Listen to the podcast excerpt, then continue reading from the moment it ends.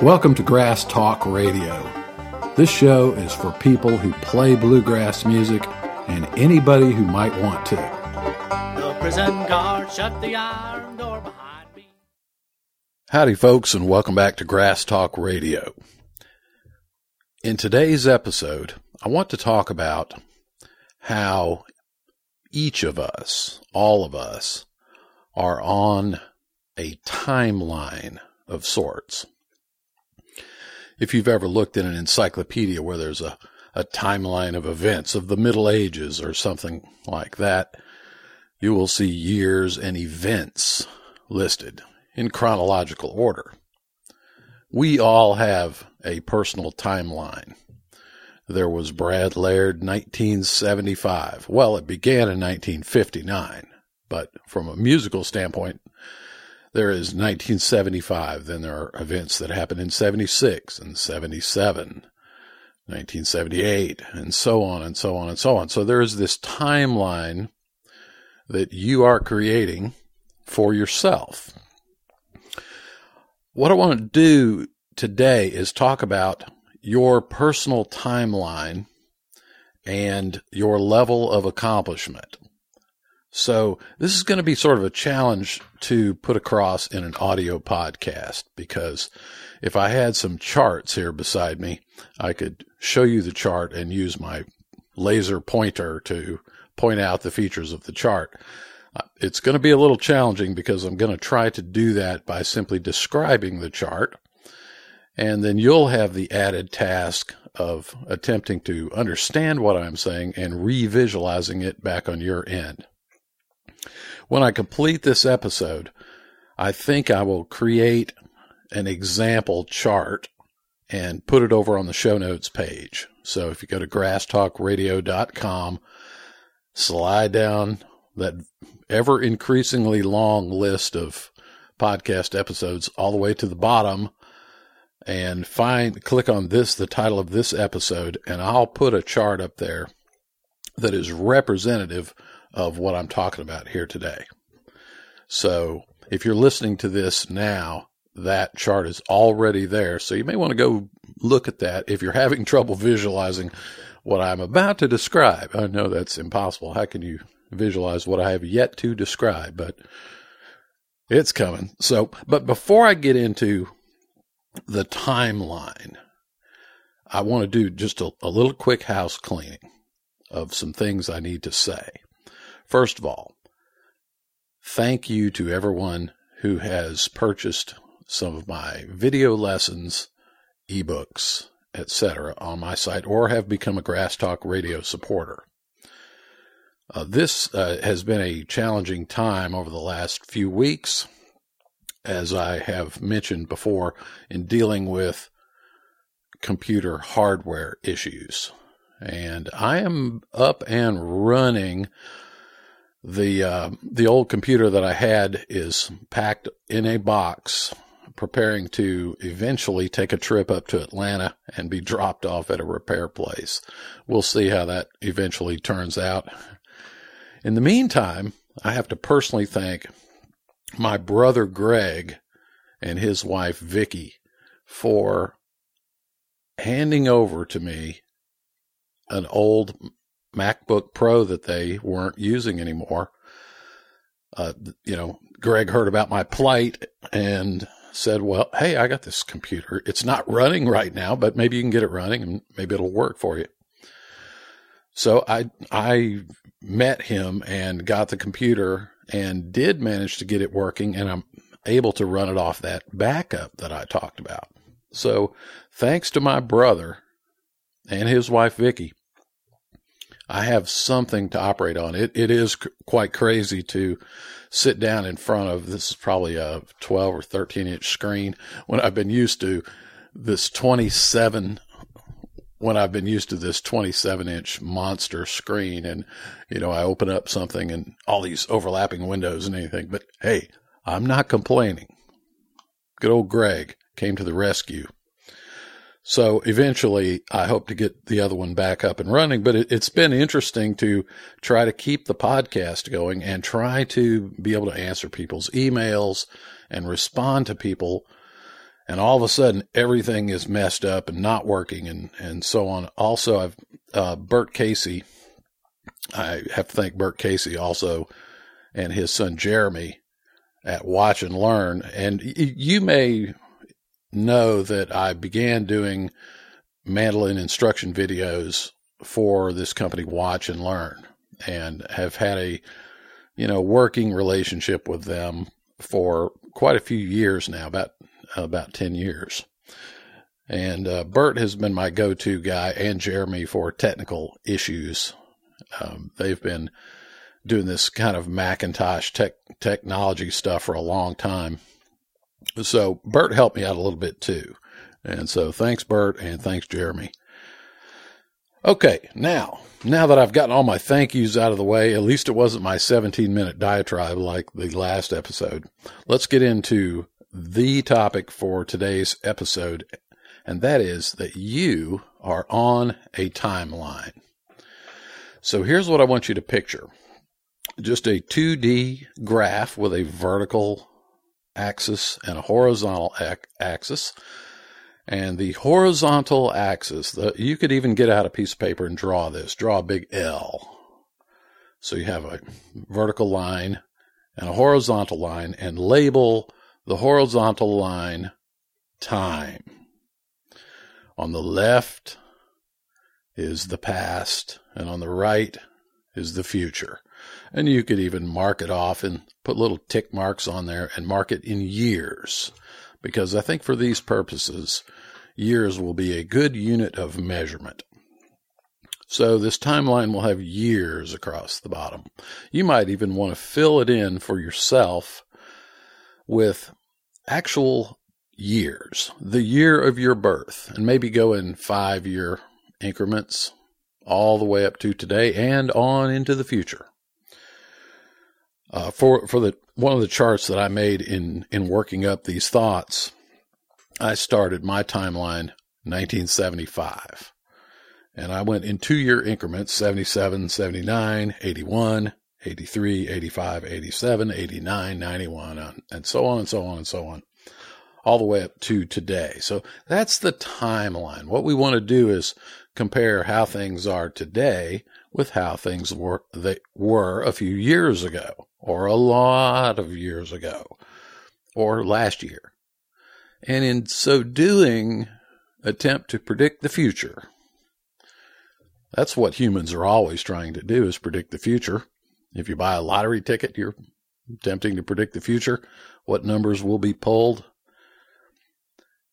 We are future predicting critters. And I think it's helpful in order to predict the future to look at the past. So you've got your horizontal timeline, the years of your life. Now, what do we do with the vertical timeline? That could be many different things. And because this is a podcast for people who play bluegrass or want to play bluegrass, which implies want to play bluegrass better than they did yesterday, Let's use the vertical scale and call it How Good Are You? Now, I know that's not a very technical, it's hard to pin that down. How good are you? But what we want to do is have that vertical scale represent your abilities. And so there's a lot of ways you could do that. And you could, you could produce an entire book full of charts you could have a book, a timeline. Let's say that scale on the on the vertical scale is from zero to ten.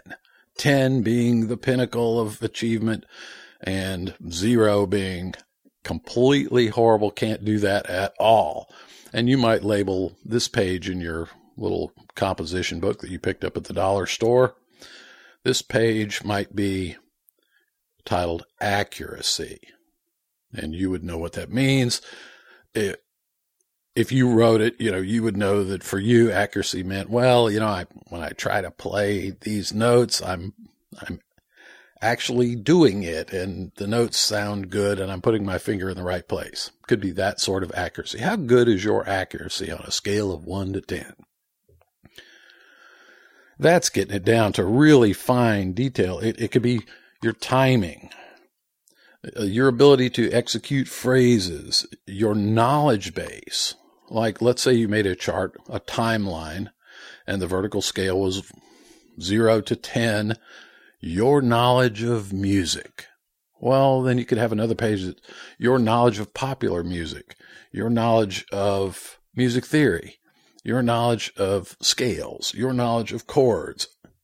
You see, you could fill a massive volume full of these timeline charts describing different individual parts of you because everybody's good at some things and not so good at others what we're going to do here is just kind of mash all those things together. How good is your speed, your ability to improvise? How about that old thing called tastefulness? Do you have any of it?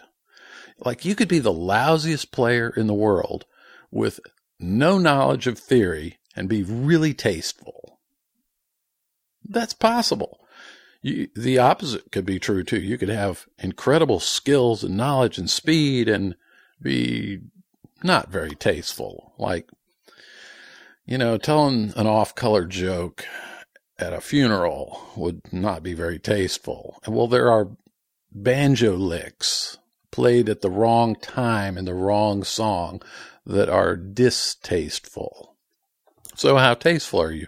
So, what we're going to do for this little thought experiment is just take all of those pages and average them. Let's say you took every characteristic of your humanity and you devised this chart.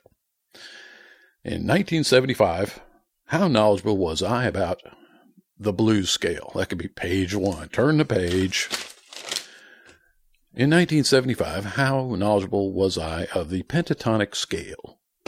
Rate it 1 to 10 in 1976, in 1977, and so on. And what I want you to do is sort of imagine this entire volume of every one of your characteristics pertaining to music. And they're in the timelines. Like I wasn't any good at that in 75. I wasn't any good at in 77. And in 1980, I took lessons from this guy and I got a, I got a little better at that music theory stuff. And then it stayed the same for 10 years. And then I went to this workshop and Mike Marshall said this really ingenious thing and I went up by about two points. And so what I'm saying is you've got this book of all of your individual items that make up you as a musician and each one has their timeline. Then you throw it all into the computer. Hopefully your computer is working and you average all these things. And you have to weight them too, because some of these things that you're going to rate yourself on are more important than others. I would put those things way at the top that are heavily weighted, things like timing. You know, just ask any musician, you know, what, what makes a great musician? Probably one of them's going to be timing some you know you're going to hear that over and over. So put a lot of weight on timing. So your timing chart that number might get entered 15 times into the computer. Whereas your execution or knowledge base or any of these other things you know what kind of clothes you wear that would rate very low. So just pretend that this algorithm has been all mashed together and we're going to try to come out with one single number that is that first thing I said. How good are you as a musician? How good are you? That's that whole algorithm crunching all of those numbers. Are you a zero, a one, a two? I talked about this in one of my very early podcasts where I talked about rating yourself on these three scales the knowledge, experience. I can't even remember it. I, it's it's already been a year now. You may remember that episode. The I think it was called the KAE scale or something. this is even more complex than that. But what I want you to do is try to simplify all this down because this is what we do when we go to a show and we watch this. Man, that dude is good. Or we might go, eh, eh he's okay. Or, ooh, man, that dude sucks. Or, you, you know what I'm saying? And in our own head, that algorithm processing on that date and you rate them. It may not be one to 10. It's usually more colorful. Things like, he stinks. Man, he's all right. He's, man, that dude is good. Holy cow. You know, this is, this takes place in, in your mind all the time. What I want you to do is do it for yourself because other people are looking at you making those judgments. Why don't you look in the mirror, make those judgments of yourself? So, okay. So let's now imagine a timeline this is a timeline that I have seen. And remember, the vertical scale from this point forward is how good are you? You know, just pretty simplified, boiled down the essence of the person as a musician. How good a musician are you? And this is a typical student that I've seen many, many, many, many times. And I'm thinking now of one person in particular, but there were many students that I taught private lessons to that had this timeline. And the vertical scale is how good a musician are you? One to 10, zero to 10. And then years marching along to the right. And what you see is about a 45 degree angle line coming up from the zero mark from the day they walked in the door. And a year later, they're up there at about that two mark. They're, they've gone from zero to a two in about a year. And then a year later, they're sitting at about three and a half to four. It's almost a straight linear progression at about a 45 degree angle upwards. And then it begins to plateau. The plateau comes in, and we have all heard about this well, I've reached a plateau in my playing. Yeah, it happens. It happens.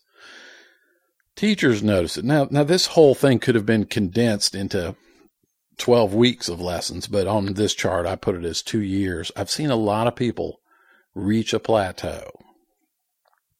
And it becomes frustrating at that point for the teacher because the teacher has more and more and more and more information that they want to transmit to the student but the student is usually held back by the physical inability to execute the things that the teacher is suggesting they do. They just can't process it all and they need time to take what they've learned very rapidly and now let it grind, let it simmer.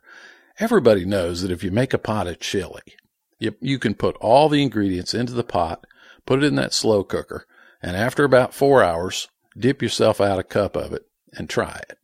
That's, that's pretty good. But you let that thing sit overnight and possibly the entire next day. Then come back. You've changed nothing except time. And you scoop it, and that chili will be five times as good. They call it the, the melding of the flavors. This takes time, and this happens in your mind too when you're playing. So don't worry about those plateaus that you reach. That may be a time when it's a good time to take a break from the regular lessons. Or, kind of, if a teacher is wise to that, they'll switch what they're doing in the lessons. Instead of piling on more tunes and more information and more this and more that and continuing through book three and all that. Maybe that if a teacher is wise, then they spot this plateau beginning to occur that they work on other things like let's play together. Let's practice just playing together. Let's let's let's get some mileage on that odometer of musicianship. A good teacher will recognize this and alter the way they're working on things.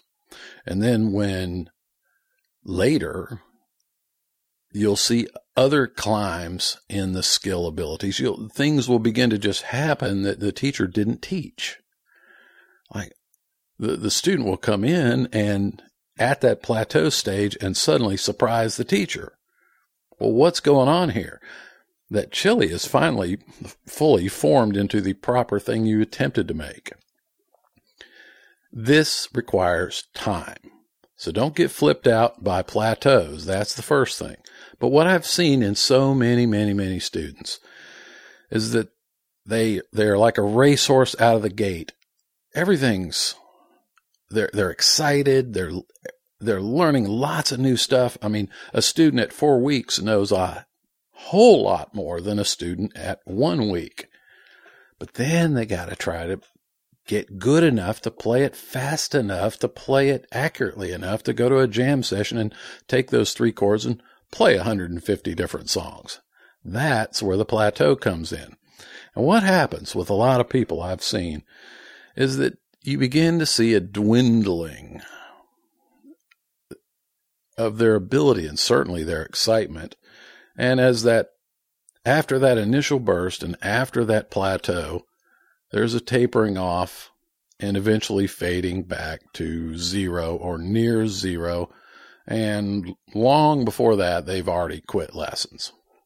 What happened? I think what happens is, is something pretty basic. And if you understand this, it may prevent that from happening to you because you, you clawed your way excitedly up to the two on a scale of 10 level. You don't want your future to be 10 years down the road, you've stopped playing and you're back at zero. I mean, is that the timeline you envisioned when you started? Heck no. You want to be at least a six, maybe a seven or eight by now, you know, five years later. But many, many people never get there. And I think the reason is, is that there's that plateau of being a level two on a scale of 10 player. And it's just no fun. It's no fun to be the lousiest player around. It's no fun to be the guy that doesn't know how to play that chord. It's no fun to everybody's playing too fast and you can't keep up. It's no fun that people look at you kind of funny when you, you tried this little lick and they, they are, you know, the better players are giving you the evil eye. That is no fun. And that's a reason to check out and say, the heck with this. And I think that's what happens to a lot of people.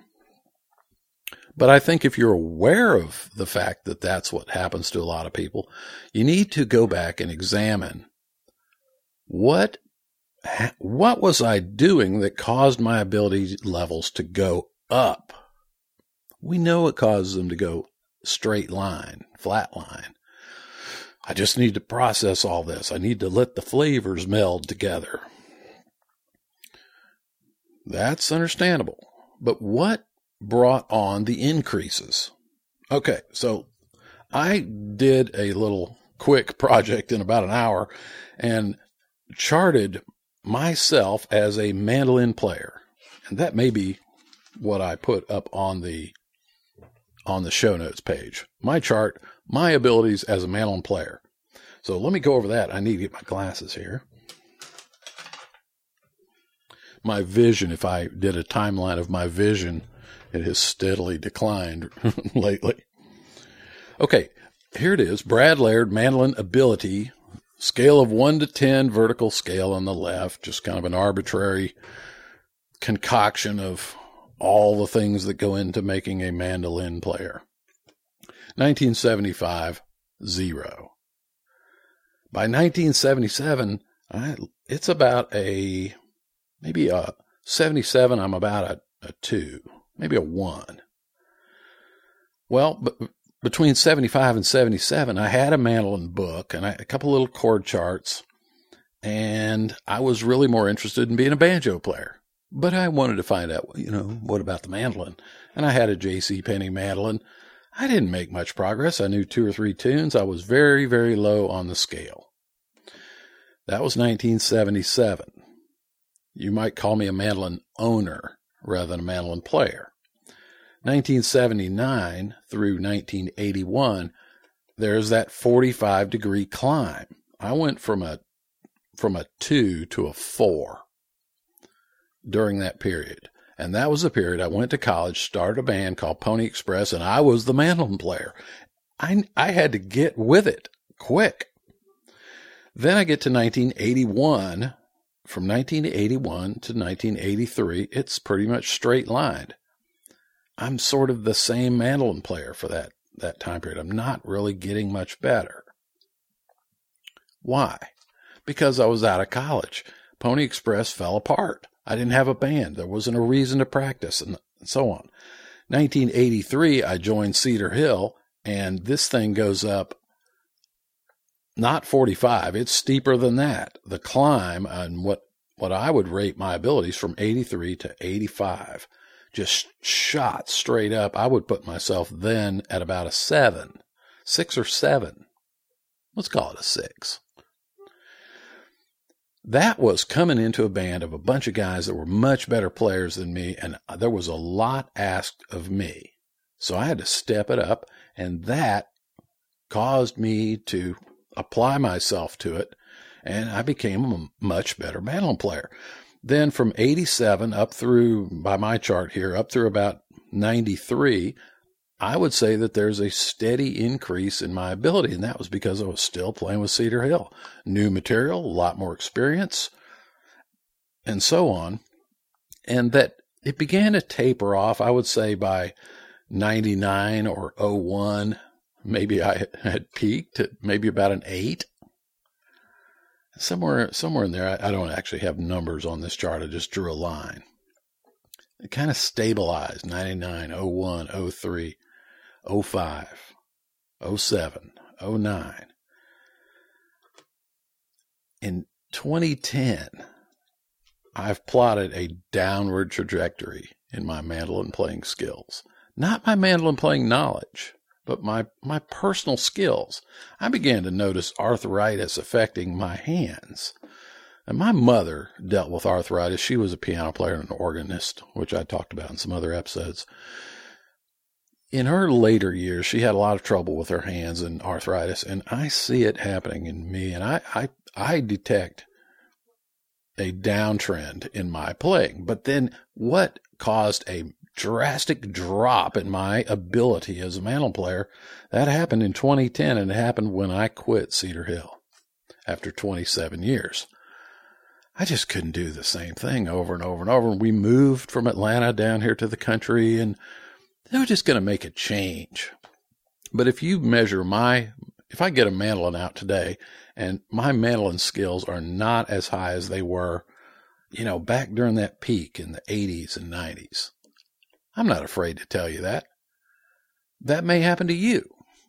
You know, you could you could take any player. If you did a chart for Bill Monroe and just did a very simple chart of his skills as a mandolin player and charted over the years, you would see times when his skills rocketed up and times when they tended to stay level or decline somewhat.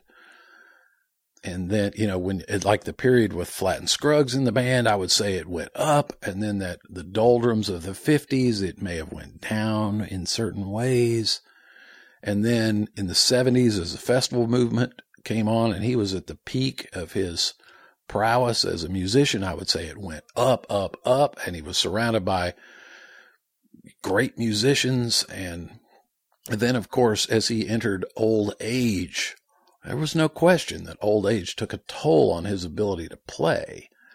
He wasn't 40 or 30 or 25 anymore.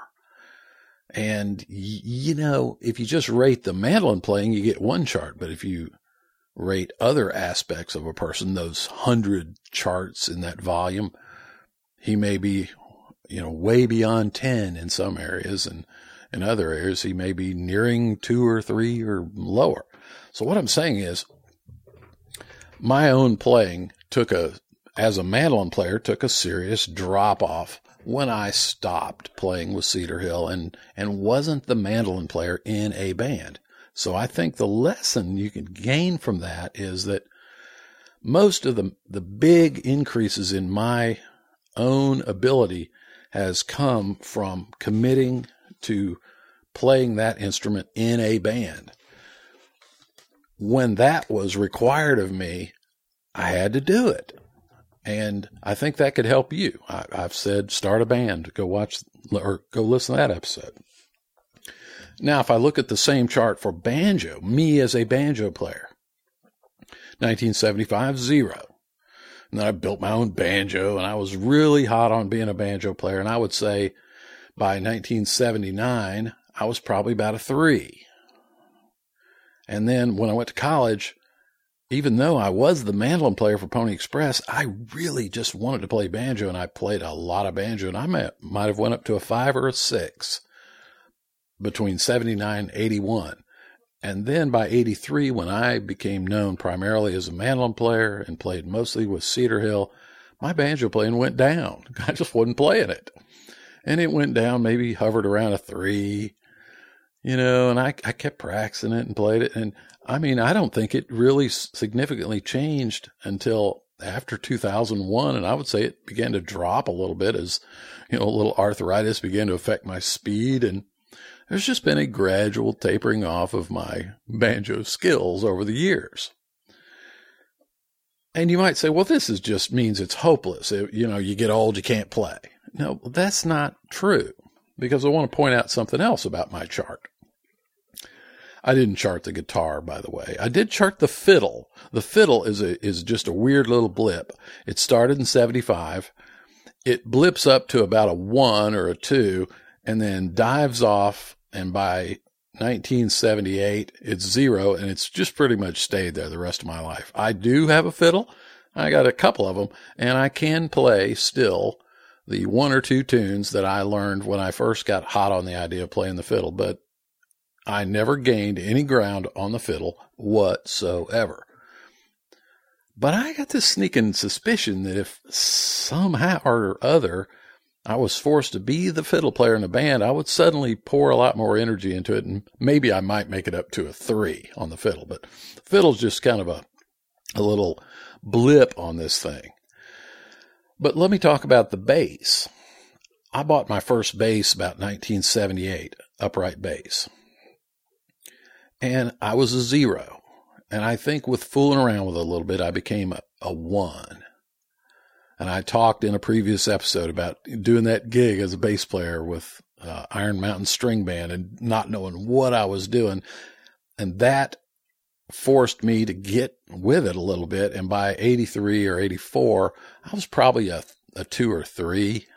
You know, I'd learned to at least play the chord changes. And then my bass playing just stabilized. It just stayed there. On a scale of one to 10, it was probably a two or a three.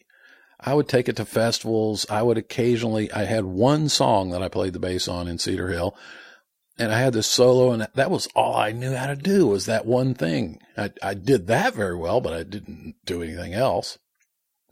Then along about 95, 97, 99, I began to get more interested in the bass and started playing with other people and formed a little band called the Incorrigible String Band with a couple of my students. And I would say that my bass playing shot up at that 45 degree angle to where I would have classified myself maybe a five, five or a six during that time period. Well, that got me noticed by a few people, and I started filling in on bass with a few bands around Atlanta, and that helped my playing even more. And then when I got down here to Americus and I had pretty much laid off the mandolin entirely, I was still playing the bass and I, I got together with these guys, the Plucktones, and became their bass player. And I've seen my bass playing steadily increase in skill. And I don't know where I'd put myself, maybe a seven, seven and a half on a good night.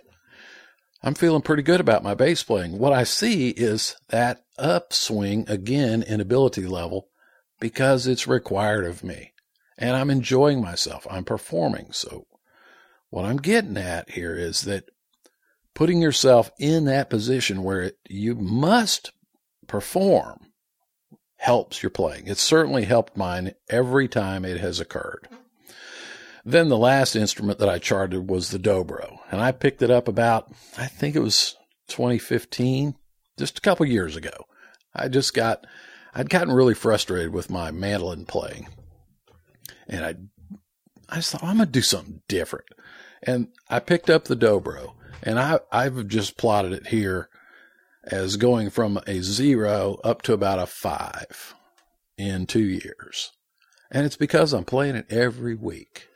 I'm going to this jam session every week. And when they look at me to take a break, I got to take a break. And that does more for your playing than anything. Anyway, uh, I hope you're able to visualize these these charts and that you might sit down and waste a little time making some charts for yourself. But let me just to wrap it up here, recap some of the things that cause ability increases in your chart and a few things that cause decreases. Things that cause upward trends, good practice, actual practice. Listen to practice versus playing, real practice. Teachers. Sometimes a teacher comes along who opens a new door to you. Certainly, a teacher or good teaching can help. Inspiration, you know, going to a show and seeing somebody just kill it and thinking in your mind, gosh, if I could just do that, if I could be half that good, inspiration comes along. That lifts you and getting into a performing situation. I don't care if it's a jam session and you're going to go play at the old folks home. I think it drags people down to have these slow jam groups of a bunch of people who cannot play that well sitting around encouraging each other and never performing. And they, it, that is not going to help your playing. Okay. So there are things that decrease your abilities. One would be never performing. I mean, why are you making music if you don't want to make it for someone else? I don't care if it's sitting on the corner on, on a, on a crate. Perform. Performing will help your playing. If you want to get better, think about performing. This will cause your playing to decrease. Band breakups. The band broke up. You know, that happens all the time. Band breakups or you getting canned, kicked out of a band, that will hurt your playing ability. Unless you rectify that situation. Obviously, personal problems, financial problems, things at work, lack of time, legal things. Maybe you got locked up. You know, that might hurt your playing, might help your playing. I don't know if the warden lets you have your banjo, it might, might actually help your playing. didn't hurt Merle Haggard. Uh, I'm not suggesting that as a learning tool, but you know, there is just a slew of things which are not directly related to music that can hinder your musical ability, including injury. When you uh, decide to take up boat building and slice off half your index finger with a plane, and can't play for two years or perhaps ever again. You know, injuries, car accidents, all that kind of stuff obviously can hurt your playing. So I, my only advice there would be be careful. And be careful. If you want to play music, your hands are these amazing machines. Try to take care of them. Health, just general health. I, let me, I thought of this as I was making these notes. Nothing will harm your ability to play more than attending your own funeral. That pretty much will just kill your ability to play, being dead. So think about that, but then think about it on a scale. Same goes for being sick, being horribly out of shape, being physically, you know what I mean. Take care of your health to the extent that you're able to. I know it's well known in musical circles that musicians sometimes are the absolute worst at doing that. That's an episode for a future time, but think about your health. Better health means better music. Anyway, you get the idea. You're on this timeline. There is a timeline with you as a banjo player. Some time has passed, chart them. And take little slices of it and go, well, what was happening then? Why did I get better then? Why have I not gotten better lately? Think about it, draw some timelines, make whole books full, condense it down, condense this into some sort of prediction for the future. And where you see that future, If that line isn't pointing where you want it to go, make some changes and try to aim that line to a higher level. Anyway, I hope this was interesting and fun. Thank you to everybody that listens to the show. As I've said before, the show isn't really to teach you anything. It's more just to spark some ideas and get you thinking in some new ways. Thanks for listening. Be sure to hop over to the uh, grasstalkradio.com and take a look at the show notes for this page if you want to see that chart. Might help you do a similar chart for yourself. And as always, don't forget to visit bradleylaird.com, the home of all those free goodies and, of course, my various digital download learning instructional materials. Thanks for listening. Talk to you in the next podcast.